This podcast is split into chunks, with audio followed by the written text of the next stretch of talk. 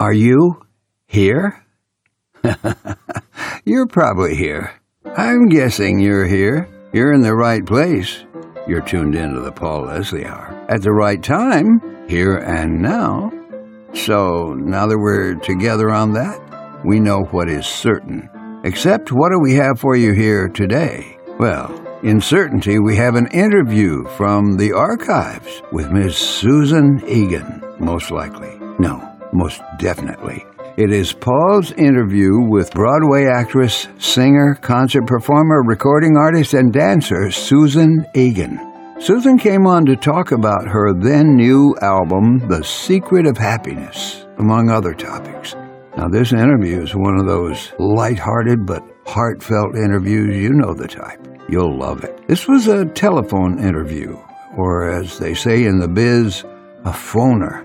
Susan was on the West Coast, but rumor has it she now lives in Nashville, which would be the mid coast on the Cumberland River. Beautiful place, no beachfront property, but it's a great place to live, work, and raise your family, and especially if you like music. Now, you probably want to support the Paul Leslie Hour. That'd be the right thing to do. If you would simply visit www.thepaulleslie.com slash support, and at that point in time, which would be then and only then, make a small, medium, or large contribution. Just go ahead and do it. It's the right thing at the right time. So, are you still here? Well, I think it's quite possibly the right time to start the interview. Let's do it, Daddy O. Ladies and gentlemen, it is our pleasure to welcome Susan Egan. Hi, Paul. How are you?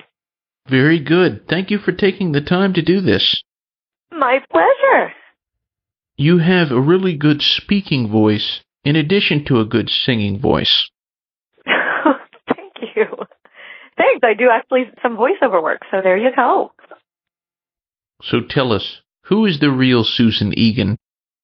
It depends when you're talking to me. There's actually a song on my album about that called Me of the Moment. And I think any woman who's a mom and also working and also still a daughter and a sister and a friend and all that, we're constantly changing identities. Who's the real Susan Egan? I guess she would be the stay-at-home mom and the girl who's who's still finding a creative outlet and bonding with other ladies like myself. Our special guest is Susan Egan. You have this album out. It's on LML Music. It's called The Secret of Happiness. Do you have a favorite song from the album?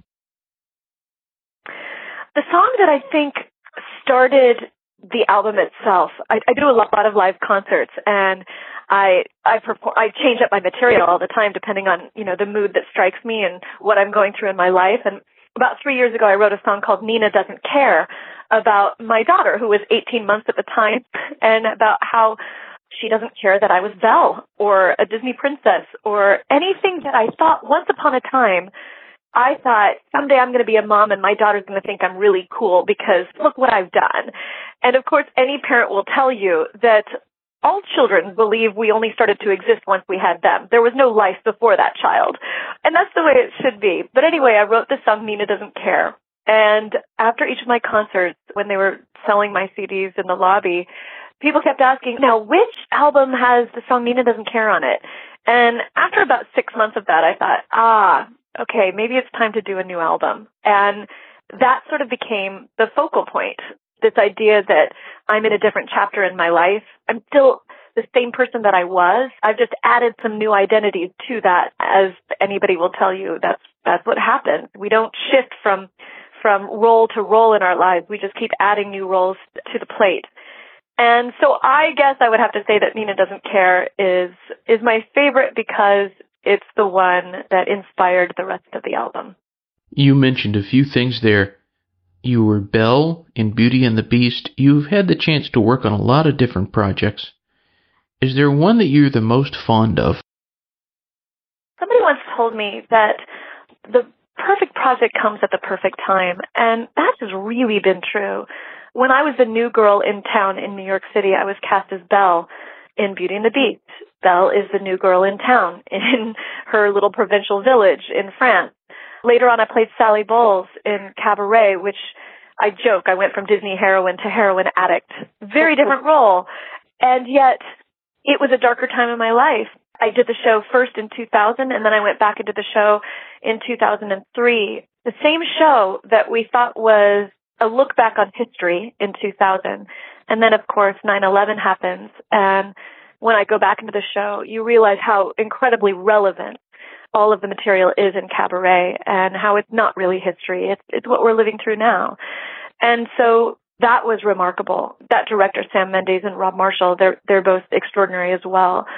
So I've kind of run the gamut of projects, whether it's a Disney cartoon or an after school special or a really thoughtful independent film or cabaret or Beauty and the Beast. It all kind of speaks to who you are in the moment. And so I have fond memories of all of them for different reasons. I mean, cabaret is not a pleasant story to tell every night, but it's incredibly fulfilling as an artist. I went right from cabaret. Literally, I closed on a Sunday night and I started work as Thoroughly Modern Millie the next day on Monday. and they're polar opposites as well. But I realized the purpose of Millie at that same time in the early 2000s in New York City was to be an escape for everything that had just happened in New York. And people need that too. And so there's a purpose to that. And so there's a delight to wear Crayola colored costumes and tap dance and just make people smile and laugh. You know, whether it's a thought provoking piece like, like Cabaret or, or a, a Valentine to New York City like Millie, they all come at the right time. Can you tell us about your first performance? Ever? Yes, of any kind. I was in the fifth grade and I played the narrator in A Christmas Carol. And my sister came to see it and took pictures and meant the world to me. My big sister who had done some plays in high school and, and, and I found that as the narrator. I was pretty comfortable speaking in front of people, which was ironic because I was an incredibly shy child, but it ended up being kind of a nice outlet to get me out of that shyness and that was my very first performance. I had no idea, of course, that I would end up doing this for a living. That was not even an option. Our special guest is Susan Egan. Your album, The Secret of Happiness, is produced by Georgia Stitt. Tell us about her. Georgia is a woman I met in New York through a gentleman named Michael Kerker at ASCAP. In 2000, I was doing a CD called Coffee House and I was looking for new material and Michael sent me a lot of demo CDs of young hip composers in New York who hadn't quite made it yet.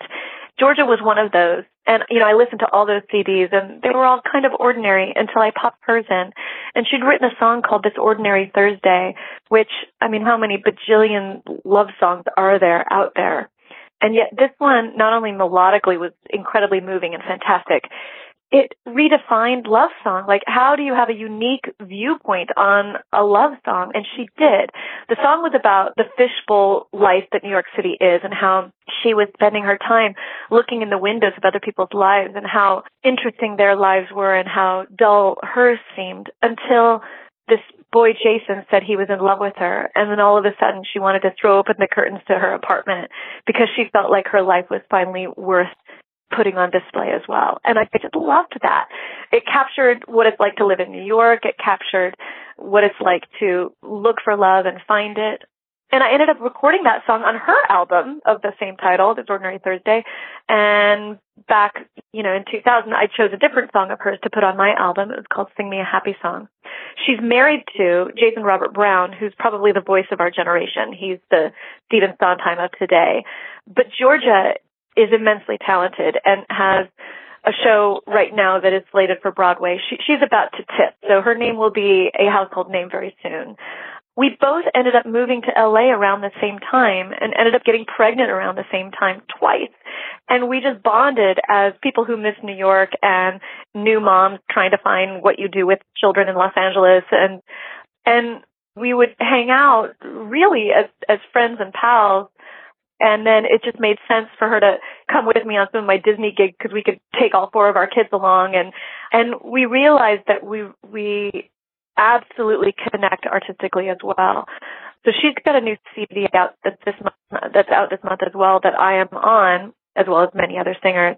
But she produced this album, did all the arrangements, and we have a blog together called glamourandgoop.com, and it's about the juxtaposition of our lives and our careers that seem so glamorous and mommyhood, which seems so goopy. But really, sometimes the glamour is coming home and getting a hug from your kid, and the goop is getting a bad review from John Simon in New York.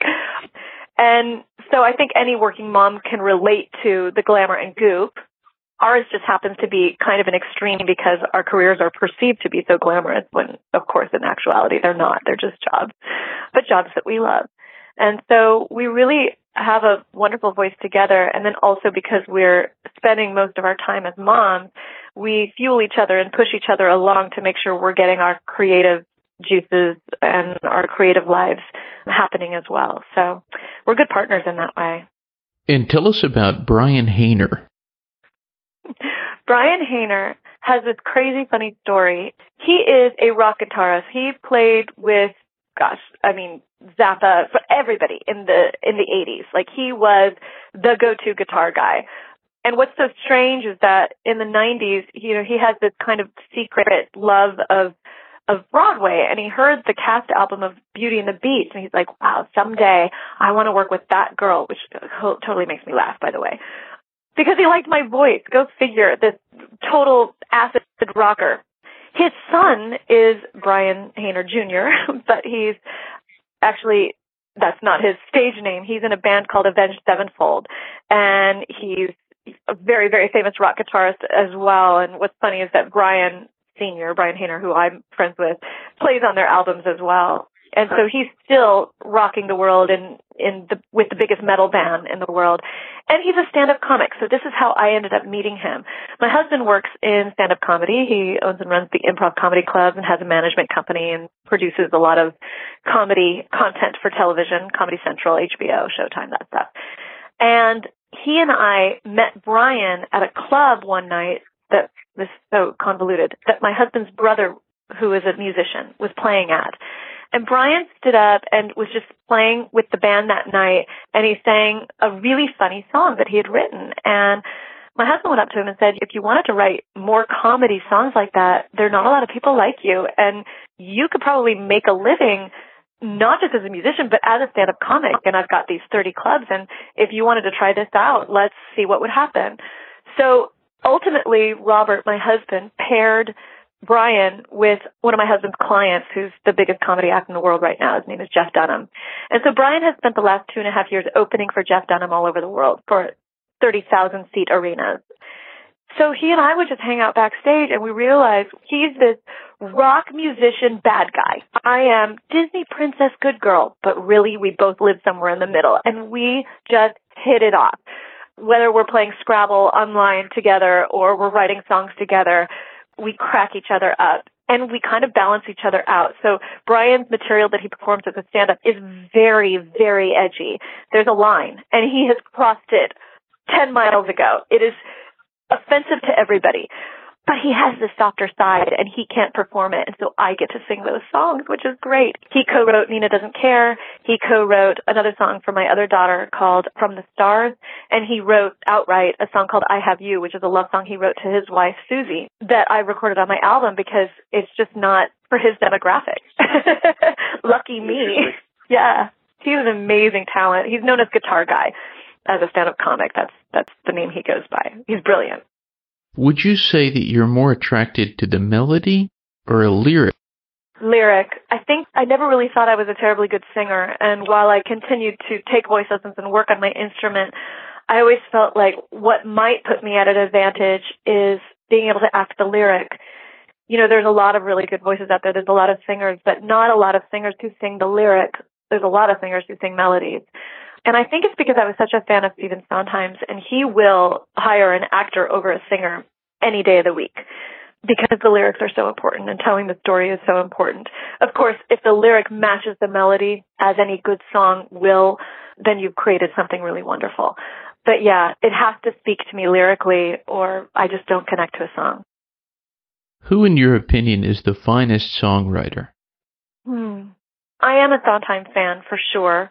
But as far as today goes and who is writing now, I love Georgia's voice because she is able to articulate what so many women are going through right now. And she has a distinct viewpoint and she's able to articulate it in such a beautiful way. She's got a classical background musically, but her lyrics are phenomenal. And I love that.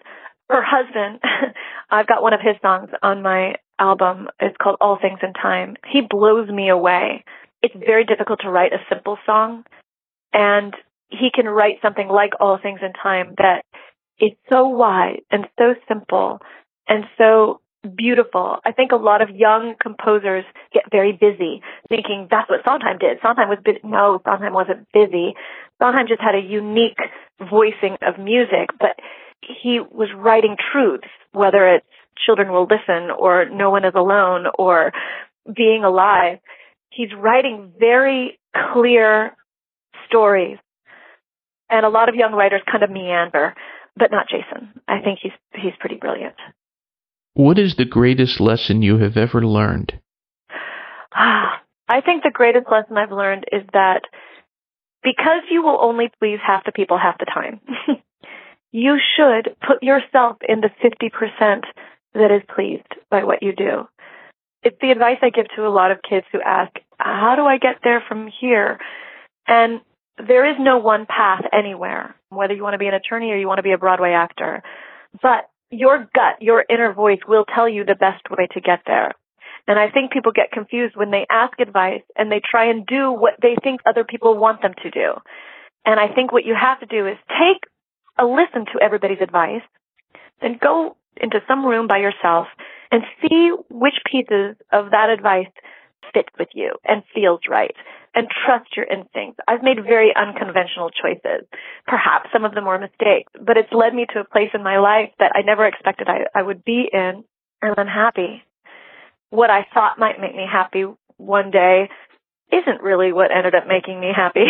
and and so you just kind of have to reassess and listen to your gut and again, even with this album, it's interesting because it's so specific to me. I really chose material that spoke to me. But the comments I've gotten back from people is that it's very relatable. Isn't that ironic? It's so specific to me, but the more specific I became, the more truer to my own individual voice I became, the more universal the themes were. And, you know, I could have put a lot of songs on that you're supposed to sing or that might, whatever. But in the end, I need to be pleased with it. And if I'm pleased with it, there will be other people out there who are like-minded people who will also be pleased with it. So I would much rather have that CD than the CD full of music with the composers that I'm supposed to be singing. and it kind of just doesn't mean anything to me and then it just kind of doesn't mean anything to anybody. Great answer. Thank you. What is your favorite sound? Laughter. For sure. I've got two kids right now and you know, one of them is, is almost five and one of them is almost two. And when they laugh, that uninhibited guffaw that is so just knee jerk with no editing or thinking about it, it is the funniest thing in the entire world. It's a beautiful sound. What is the best thing about being Susan Egan? I get to have my cake and eat it too. It's not a cake that everybody would want, but I love it. My life is very interesting in its ordinariness. I am just a mom, but I'm very lucky to have this outlet and to be surrounded by people who inspire me, whether it's my in-laws who do inspire me because they're brilliant people or hanging out with Georgia and Brian or 40 musicians at the recording session, you know, all of whom are brilliant in their own way. I'm very lucky that I have the opportunity to express myself. I think in this world, there are places on the planet where the feminine voice has been silenced. And so I believe because I happen to be here as a woman on this planet, in Georgia too, we both think this way, it's important to express ourselves to try and balance out the imbalance. And I'm loving getting to know other women who feel the same way and there's this new forum of mom blogs and the internet and it's given an outlet to women who are at home who just 20 years ago would have been very isolated at home. And now there's a network out there of all these ladies. It's so interesting. I'm new to that community um, and I'm loving it. And, you know, it's, again, it's an outlet I would never have conceived of 20 years ago, but I'm enjoying doing it. So I'm just an ordinary mom who gets to sing on occasion and connect with other moms. As you mentioned, the internet brings new ways to communicate. My last question for anyone listening in, what would you say to that person? Mm, that's a great question. True reach is so interesting. You never really even know who's listening. And I've learned that over time. And so for those people who are listening, find inspiration where you can. Again, listen to yourself. I think the arts are, are truly spectacular. I think they can buoy us up. It's a very hard time right now in the economy and the world. And I think we can, on a global level and on an individual level, make changes that make a difference by connecting with each other. So find your inspiration and it might be a blog that gets you going in the morning. It might be music. It might be a piece of artwork. It might be a YouTube video. I'm, I'm hoping that my YouTube video inspires some people, but find it. Tell that person that they are inspiring you and then pass it along, whether it's just a word of kindness to the grocery store clerk or, you know, the, the person in India who is trying to solve your computer problem. We're also impatient with people and just taking two more seconds out of your life to be a little bit kinder makes a huge difference in that person's life. And so in that way we pay it forward. Great answer. Thank you so much. Oh my goodness. Thank you for having me. What a pleasure. What amazing questions. Thank you. Thank you for stopping by today. If you enjoyed our program, consider telling a friend about it. The Paul Leslie Hour is made possible through people just like you. So you want to keep the show going, right? Go to thepaulleslie.com. That's thepaulleslie.com. Click on Support the Show and thanks to everyone who contributes. Performance of the intro music is courtesy of John Primorano, The Entertainer, written by Scott Joplin. End credit theme music is courtesy of John Primorano, the traditional song Corrina Corina. Your announcer is Dan Gold. Hey, that's me. The show is hosted and produced by Paul Leslie and we'll see you next time on the Paul Leslie Hour.